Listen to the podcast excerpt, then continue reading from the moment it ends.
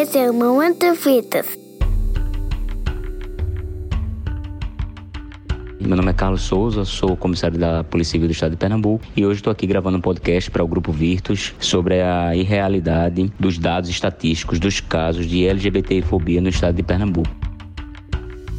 Em 1830 não era mais crime ser homossexual no Brasil. Essa lei foi revogada na época do Império. Porém, a perseguição do Estado à população LGBT ela continuou, só que através de outros tipos penais, né, como ato obsceno, vadiagem, enfim, o Estado ele procurava formas de continuar perseguindo essa população LGBT, o que se intensificou na época da ditadura civil militar no Brasil. É, nesse período, claramente, muitos foram perseguidos e não foi diferente para a população LGBT, que era perseguida institucionalmente, como também nas ruas, né, com patrulhas da moral e bons costumes fazendo verdadeiros arrastões, né? É, em que eram vários gays, é, muitas travestis presas pela polícia. Isso ficou bem, bem emblemático, principalmente no estado de São Paulo, esse tipo de patrulha, patrulha moral. Em 1988, com a redemocratização e, e com o advento da Constituição Federal, é, se acreditava que os LGBTs eles poderiam ter espaço, né? Porque existia um caráter contra-majoritário da Constituição Federal e muitos grupos foram nominalmente protegidos, né? No texto constitucional, como população quilombola, índios. Porém, esse caráter discriminatório dos, dos políticos ele não foi superado e, infelizmente, a Constituição Federal ela não assegurou a proteção é, em virtude da identidade de gênero ou orientação sexual. Ela apenas faz menção ao respeito ao sexo, mas aí muito mais em relação ao sexo biológico homem e mulher. Então, naquela época, nominalmente, não foi feita nenhuma proteção à população LGBT. Apenas em 2004 surge no Brasil o programa Brasil Sem Homofobia. Surge no país o programa Brasil Sem Homofobia. É, esse programa foi extremamente importante porque ele lançava bases que deveriam ser adotadas por todo o país, né, em, em, por todas as, as unidades da federação, de proteção à população LGBT, inclusive específico na área de segurança pública, né, ações que deveriam ser tomadas especificamente dentro da, da área de segurança pública. Em reflexo a, essa, a esse programa, aqui no estado de Pernambuco foi editada a Lei 12.876, que era uma lei que determinava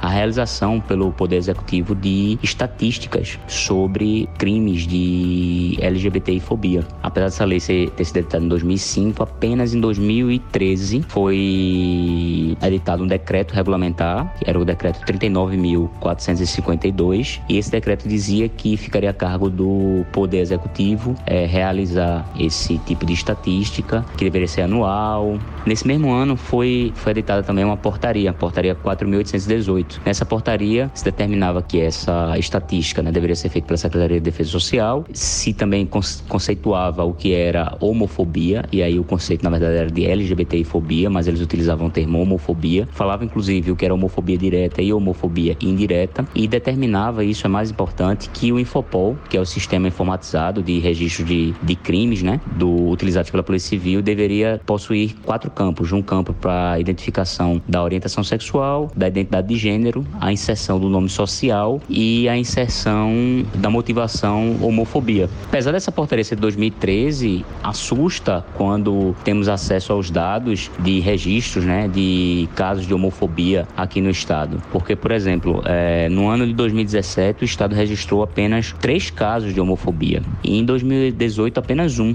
Então é muito sintomático diante da, do que a população LGBT de fato vive que tenha sido registrado nas unidades de, de polícia apenas quatro casos em dois anos. Apenas é, é para fazer um comparativo, o Grupo Gay da Bahia, que divulga esses, essas contagens, né, apontou que em 2017, ao contrário dos três casos indicados pelas estatísticas oficiais, nós na verdade teríamos tido 26 casos de, de pessoas mortas em virtude da homofobia, LGBTfobia, e em 2018 teríamos tido 15 casos. Então você vê a diferença entre os dados oficiais e os dados colhidos pelos grupos de proteção à população LGBT. Em virtude disso, a gente se pergunta por quê, né? Por que existe essa disparidade dos números oficiais e dos números colhidos pelos grupos é, de proteção à, à comunidade LGBT? E a resposta para isso talvez seja a própria resistência que há dos profissionais de segurança pública, né? A falta de capacitação e treinamento também desses profissionais para o tratamento correto e adequado desses, desses tipos de crimes, né? Envolvendo essa população LGBT. E diante disso surge a proposta, né? Surgem propostas de, de correção, é, já que existe um sistema que possibilita essa inserção. Então, eu acho que a inserção ela parte, ela parte do treinamento do pessoal, da capacitação dos profissionais de segurança pública para, para o correto atendimento dessa população LGBT, né? Da adequada recepção, o, adequa, o adequado registro desses boletins de ocorrência, colocando devidamente a, a motivação LGBT fóbica na hora que faz o registro, né? É, dos boletins de ocorrência, enfim. E acredito que diante é, da resistência que há do efetivo como um todo, poderia ser criado de forma embrionária com um projeto piloto uma delegacia especializada em crimes de intolerância, racismo e discriminação, a exemplo do que ocorre em outros estados, é, como Rio de Janeiro, é, o Distrito, ah, São Paulo, Paraíba, o próprio Distrito Federal também possui uma delegacia específica, né? E essas delegacias recebem diversos nomes, DECRAD, por exemplo, na Paraíba é DECHAD, e se nós pegarmos, por exemplo, os dados da Paraíba, os dados de 2019 é, indicam que ocorreram 84 casos de LGBTI-fobia no estado da Paraíba registrados apenas nessa unidade especializada, o que demonstra mais uma vez, ou pelo menos indica, que há de fato uma subnotificação desses casos aqui no estado de Pernambuco. Então, diante disso, acredito que a forma de corrigir esse problema seria realmente capacitando os nossos agentes da lei, nossos agentes de segurança pública, mas poderíamos começar essa, essa capacitação, esse treinamento, inclusive com a criação de um aparelho de segurança pública específico para a população LGBTI, que seria exatamente uma delegacia especializada aqui no estado de Pernambuco. Essa, essa seria talvez uma, uma solução mais rápida e mais viável. É isso, muito obrigado pela, pela atenção de todos e um forte abraço. Esse podcast é uma iniciativa do Grupo de Pesquisa Virtus da Universidade Federal de Pernambuco. Você pode saber mais buscando por Grupo de Pesquisa Virtus nas redes sociais Facebook e Instagram, ou visitar a página ufpe.br/virtus. Está disponível nas plataformas Spotify, Apple Podcasts e Google Podcasts. O podcast do Grupo de Pesquisa Virtus tem direção do professor Sandro Saião e edição de Carlinhos Vilaronga. Publicado por Nabe Podcast Network. Tchau, pessoal. Até a próxima. Bye bye.